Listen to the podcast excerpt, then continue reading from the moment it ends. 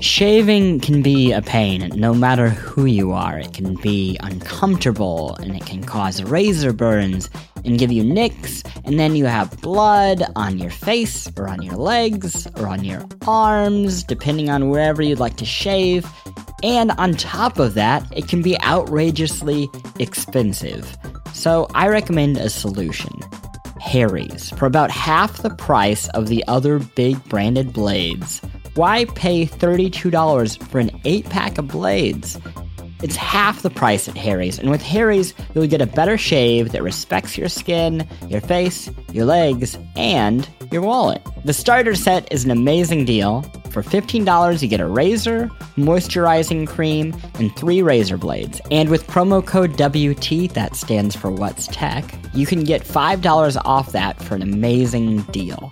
Men, women, we all need razors that shave well and don't suck. That's harrys.com and enter coupon code WT at checkout for $5 off and start shaving better today.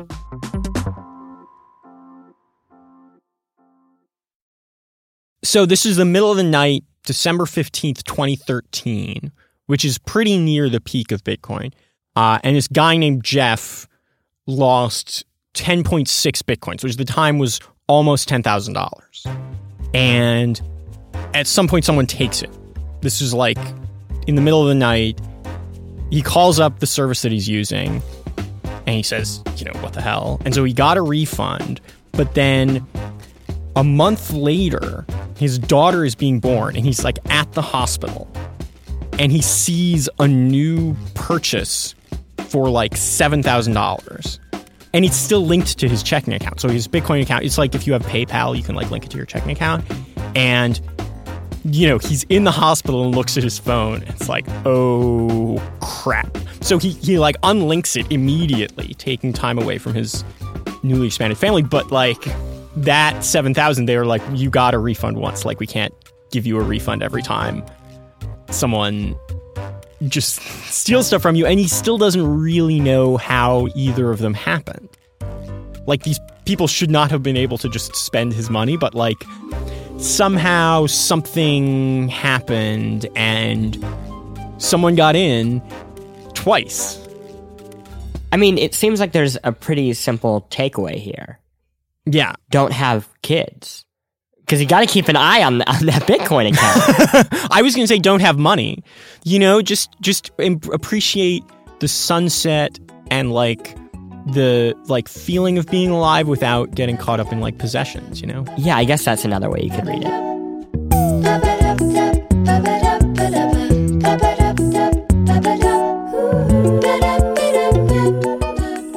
And welcome to What's Tech, a podcast from The Verge. If you've never heard the show before, What's Tech is a show that answers that question. What is technology in a time when everything sort of feels like technology?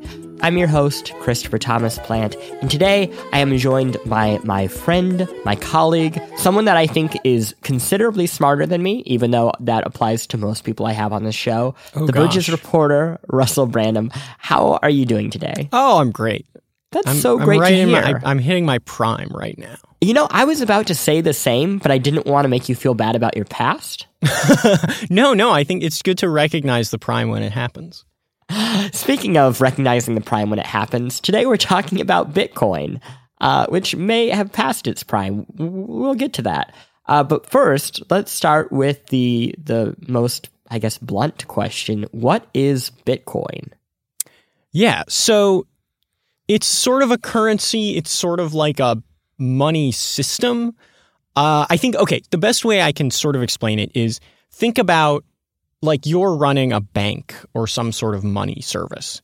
And you maybe have, you know, when you're doing your books, you have this big list, a, a ledger, where you say, okay, you know, Chris has this much money, and then, you know, his the grocery store has this much money and the landlord has this much money and Russell has this much money. And like here's the check he wrote to his landlord. And so I can see when his account goes down and the landlord account goes up and I have this check that sort of is stamped and is proof of that. And I can see sort of all of these transactions. And and I can see that no one's like making up money or sort of writing checks for money that they don't have because I'm sort of keeping track of all of this on this huge book that I keep in a bank vault somewhere, right? Sure. Um, I mean, whether like this actually, you know, actually this is sort of happening in a bunch of different places, but you can imagine this is like you sort of have this the idea of this thing in any money system. So, Bitcoin, in the broadest possible sense, is a way of doing that kind of collectively with math. It's like we're going to have all of that and we're going to use encryption to verify that the things that are happening are really happening and prevent anyone from spending money they don't have or, you know, spending the same money twice and kind of have a running tab where you can see every transaction that happened and you can see every account. And so in some ways, I mean, this is one of the crazy things about it is I can if if you say this is my Bitcoin account, I can see for that Bitcoin account every transaction you've ever made, every sort of reconstruct how much money you had at each point and kind of just get really detailed information that you would never like in in many ways this is considered very very private, but the reason it's okay is you can't conclusively it's very difficult to connect an account to a person. So once the account's there, you're like, okay, this account had this much money, but you know, is that Chris's only account? Is that even Chris's account? Is it some other person's account? So all of this stuff is kind of there, and you you get a lot of information about each account, but then it's hard to connect accounts to people for people who don't have a lot of money, it's kind of like Venmo, then, right? Like how Venmo has the stream. I mean, it's nothing oh, like yeah. Venmo in a way, but but that the for people who use Venmo, which is like new PayPal, there's a stream of everything that I have sent money to people for. Well, for all of your friends, yeah, yeah, yeah. Totally. I mean, well, and that's the thing. So you can imagine Venmo like somewhere in Venmo, they have the they have the sort of big book of here's everyone who's sort of here's all the transactions that are happening and how much is in everyone's account, right? And like this is information that you sort of need to keep track of everything. But the cool thing about Bitcoin is it's decentralized. So it's not like, you know, Venmo is in order to perform this service is charging you some sort of they're skimming something off the top as as sort of payment for them performing a service and they have kind of total control over it um, and this also gets into like, okay, if you don't trust the people who are like printing money and deciding how much money to print and sort of centrally managing currencies in like a macroeconomic way and like the Fed and all of that stuff, um, Bitcoin sort of doesn't have any of that because all of the that function is kind of being distributed through the entire network. So here's my problem. Yeah. Say someone gives me a Bitcoin. Yes. Yeah. And I'm like, great. I am going to put this in my Bitcoin wallet. Yeah. Now, I have lots of wallets. I've had lots of wallets in my past. Humble brag. I right can't. Here. I mean, I don't. I don't want to brag, but I'm pretty good with wallets. I've probably had two or three wallets. oh my gosh! wow. I don't want to derail the conversation. But, but I, I don't think I could get a Bitcoin into a wallet. How? What do I do with my Bitcoin? Um. Okay you've stumped me pretty early in the podcast already. uh, but no, no, I mean, it's okay. So essentially, when someone gives you a Bitcoin, okay, your Bitcoin wallet is this string of numbers. And when they give you the Bitcoin, it's like writing a check. And you don't really have to deposit it, they just sort of send it to the distributed network that functions as a bank. And it says, okay, we're adding one Bitcoin to this string of numbers that is your your Bitcoin wallet. And then if you want to spend it, you say you have sort of your extra code that verifies you as the owner of the wallet. And you say, okay, here's this code. I am going to sign this check with my extra code and say, put it in this other wallet. And then that's you spending it. And, I, and it's sort I, of equivalent to signing a check. This. Yeah, no, totally. It's complicated. It, it, what you're saying is yeah. Somebody uses a string of numbers. They're all strings of me numbers. a string of numbers yeah. that sits in a string of numbers. This is why they call it a wallet because if you just say it's a string of numbers, then like it doesn't sound safe.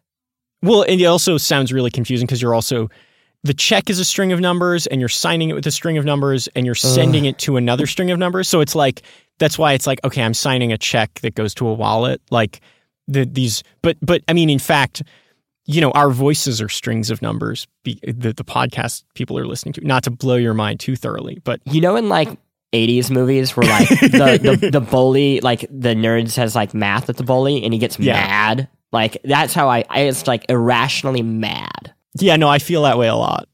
um why why would anyone want to use this Um, so there are a lot of interesting questions, or th- there are a lot of interesting answers to that question. So, so okay, the simplest possible answer, and like historically in Bitcoin as a phenomenon, why you would want to do this is because there's a the value of your Bitcoin if you bought it at the right time could like skyrocket, right? So if you bought it, you know, in 2013, then you paid like two dollars for it and it was worth a thousand dollars a little while later. And so people got very excited about this because they said, oh, this is such a good idea. Like this distributed currency is such a cool idea that everyone will want it.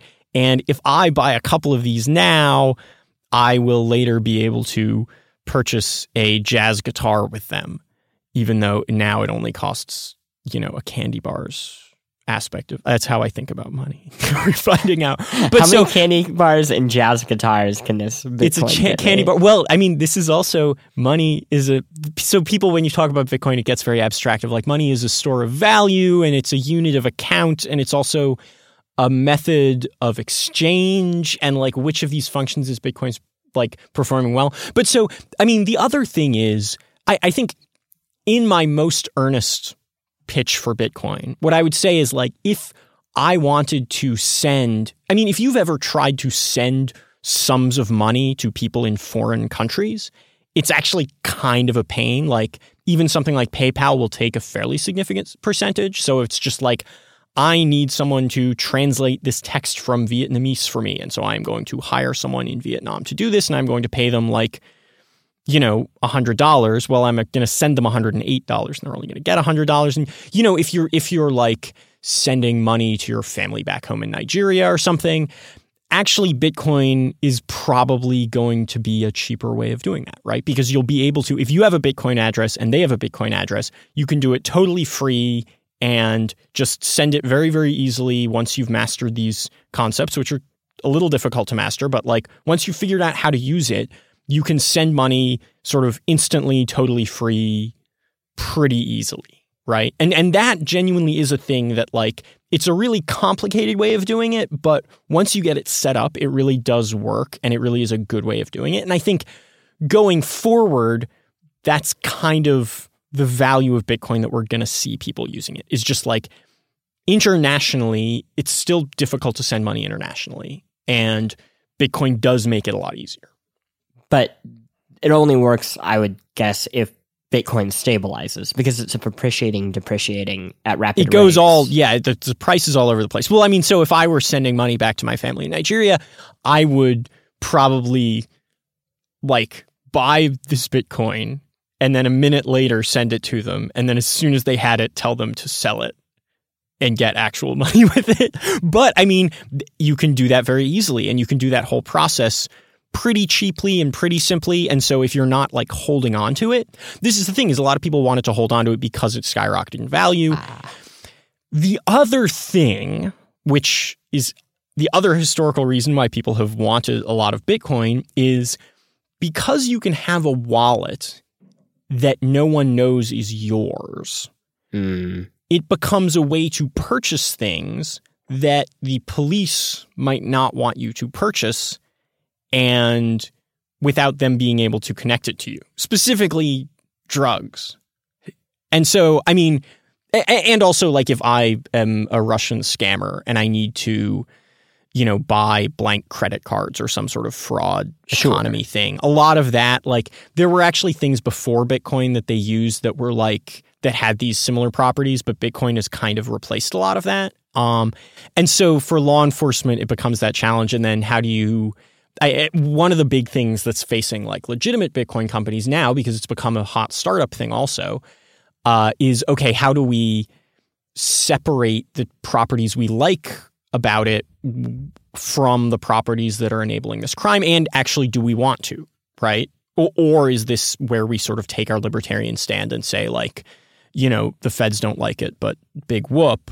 And and so you're sort of seeing those battle lines be drawn where like some people are a little bit more committed to the ideology of it and other people are saying you know actually let's just make a business out of this technology and if that means kowtowing to the norman yoke then that's just what we'll do. Well, I guess that leads to the big question, which is hmm. is this legal? yeah so bitcoin itself is legal yeah that's I'm not a lawyer, so don't later if you get arrested. But just buying Bitcoin is absolutely legal and it's not a problem for you, right? Like you should not feel like you're going to get arrested if you buy Bitcoin. Maybe some of the things that you're doing with this Bitcoin, if you do something that's illegal and the cops later find out that actually that was your wallet, they may arrest you for the things you did with this Bitcoin. But I mean, I, I just use it to buy, you know, history books and uh, you know medicine for you know all all morally positive things where, where I'm trying to think of like the most innocent possible purchase. Candy and history books and uh, Jazz guitars. jazz guitar. Well you know jazz has some unsavory influences. I don't know. The police are very interested in jazz as well. But um yeah so I mean the the that's totally legal I think the other weird thing is if you are running a company which so if I then I have my five dollars and I want to convert it into Bitcoin, the simplest way is to go to a company or an exchange that will kind of look like PayPal. Coinbase is one of the most prominent of these, and they sort of handle all the complicated math for you and take a little bit of a cut.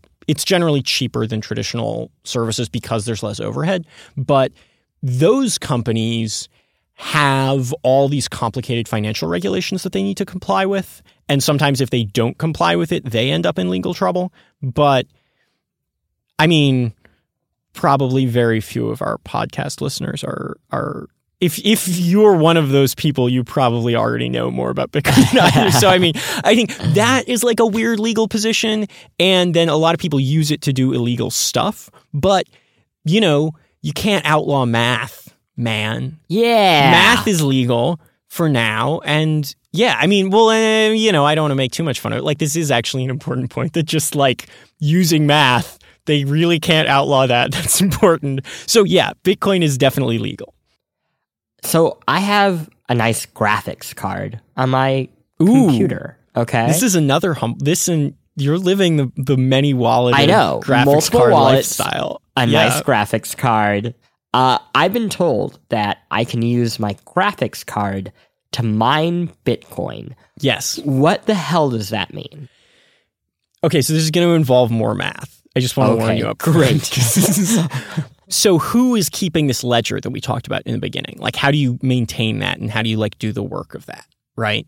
And make it so that I can't sort of slip in my bad checks into the system, right? Who who's maintaining that? Um basically the work of maintaining that and kind of constantly encrypting it more and more so it's harder and harder to slip in bad bad sort of checks is this work that's done by miners where they're constantly adding stuff to the ledger and performing these encryption operations on it? And there's like this weird lottery system where you're you're performing this operation to get this number and whoever gets the number sort of uses it to add another block to the chain and to the yeah they add sort of another section to the ledger.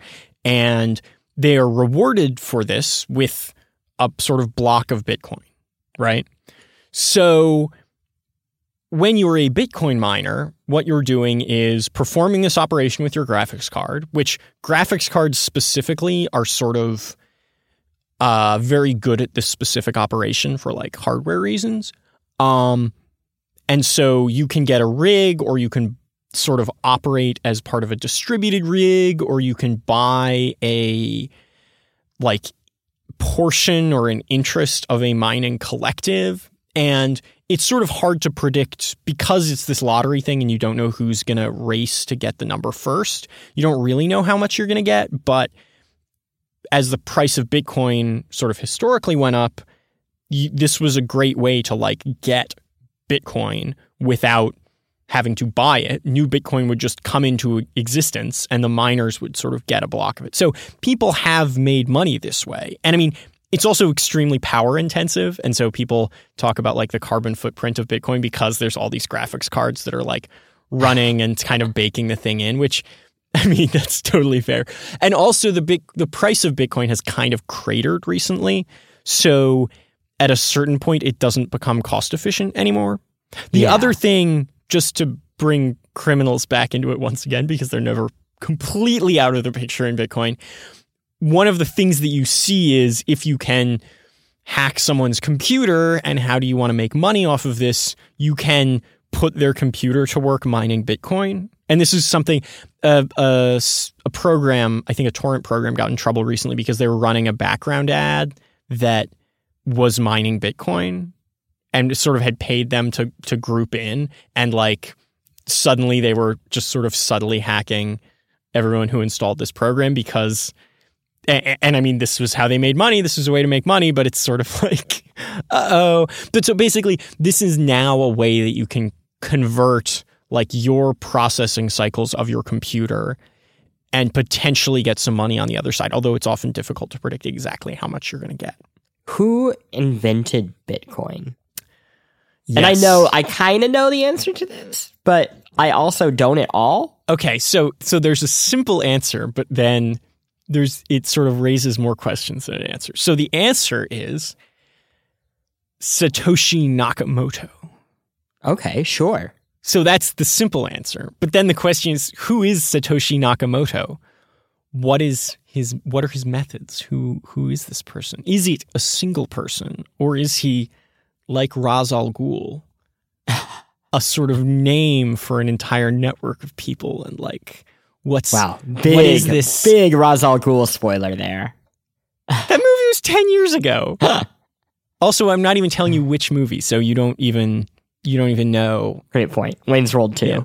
yeah it was Wayne's World 2 the the mysterious antagonist of Wayne's World 2 but yeah so i mean actually in fact Satoshi Nakamoto I mean okay there's a funny story about this which well, I'll just lead with the funny story. So, Newsweek, a while ago, this has been a little more than a year ago now, announced that they had found Satoshi Nakamoto. And, and I mean, so he's historically secretive. There are a lot of messages that are signed by Satoshi Nakamoto. And like in the early days when they were kind of getting together the group of people who are going to maintain the code of Bitcoin and kind of manage a lot of the problems that popped up in the governance of it, you know, he, he would talk to people and say, okay, you know, you guys work on this, I'll work on this. Like, I think, you know, what Bitcoin needs now is more of these people. And so we'll, we'll sort of reach out to them and like maybe this institution would be good to build. And like, there is this sort of network of correspondence. And I mean, the, the foundational thing is the initial spec for, okay, this is how a Bitcoin system would work was signed by Satoshi Nakamoto. So someone was signing these things and we have everyone sort of assumed that it was a, it was a pseudonym, um, possibly for one person, possibly for many people, uh, and it was kind of like, okay, who is this guy? Like he's he generally is communicating at these times, so we think that he's probably like in this time zone, or maybe he's working at night, and like. What's his deal? Like he has some defined stake of all the Bitcoin, which is now worth like this insane quantity.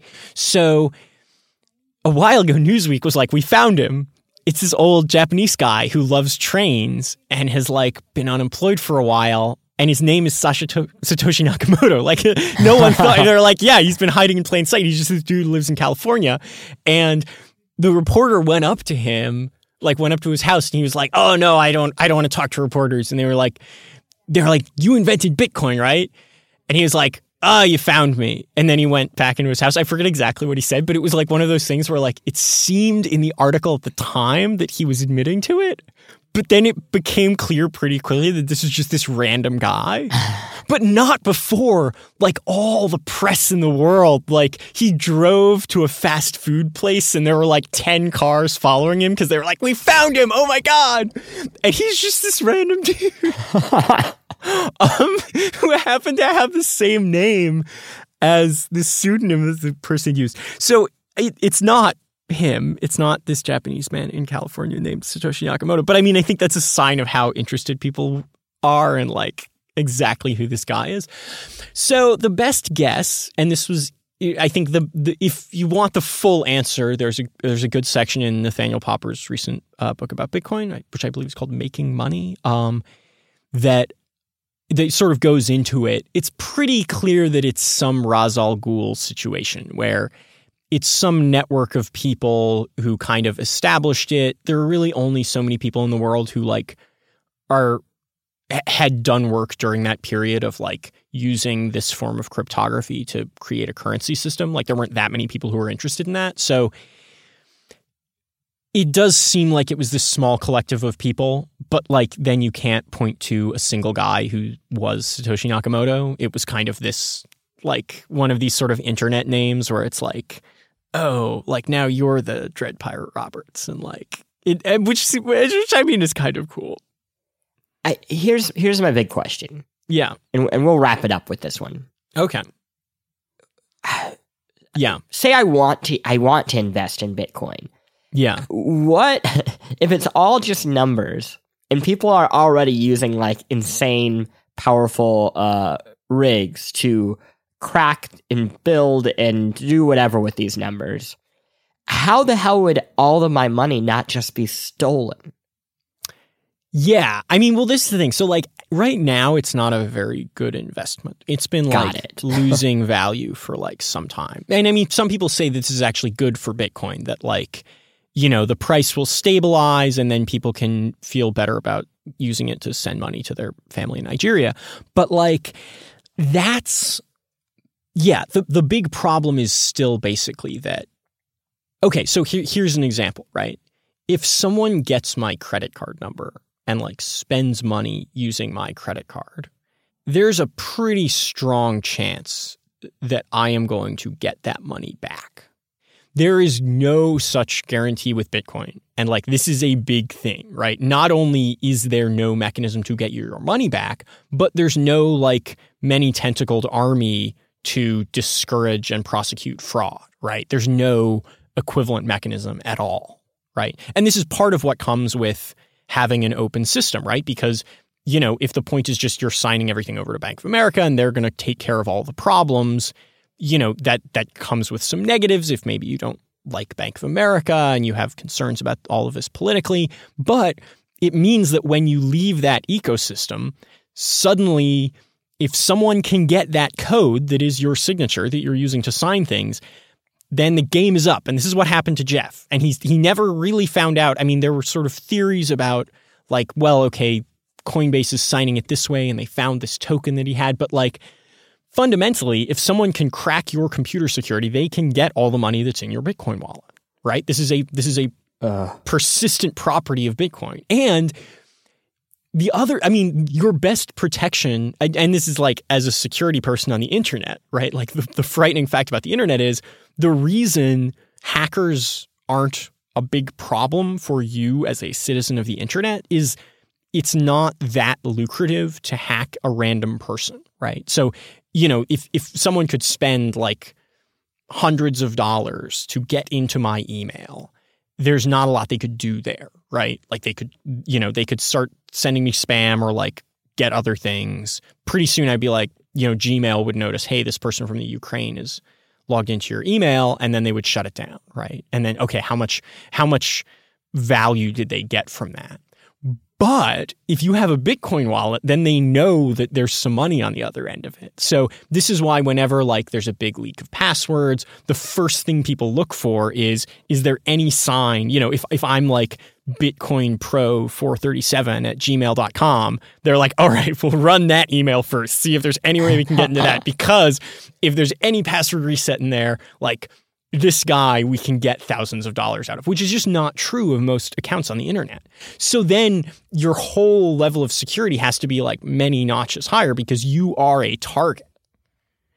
So I don't know how you fix that. I think in some ways it means that for Bitcoin, the Bitcoin internet is still kind of the Wild West where like you know, people are maybe going to come after you. Like you, you know, most people who have used Bitcoin for a while, you know, there will be some hacking story, right? Like there, there will be something. And and everyone is very concerned like, well, did the you know, if they can get this string of numbers, like where are you going to keep the string of numbers? Does anyone have the string of numbers other than you? So are you going to keep it on a paper wallet and you just print it out and you have the thing and that's the only place it exists? And so if no one can get that piece of paper from your wallet, then no one has it. Or are you giving it to some company that you trust like Coinbase and you say, okay, well then I can, you know, I don't have to deal with the number myself if I just want to send Chris $5, but if anything happens with Coinbase or if anything happens between me and Coinbase, so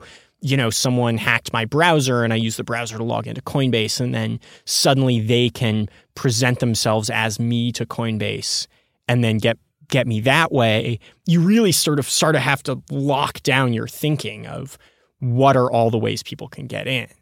But some people that's some people like that. Like some people like thinking that way. And so it's sort of fun for them.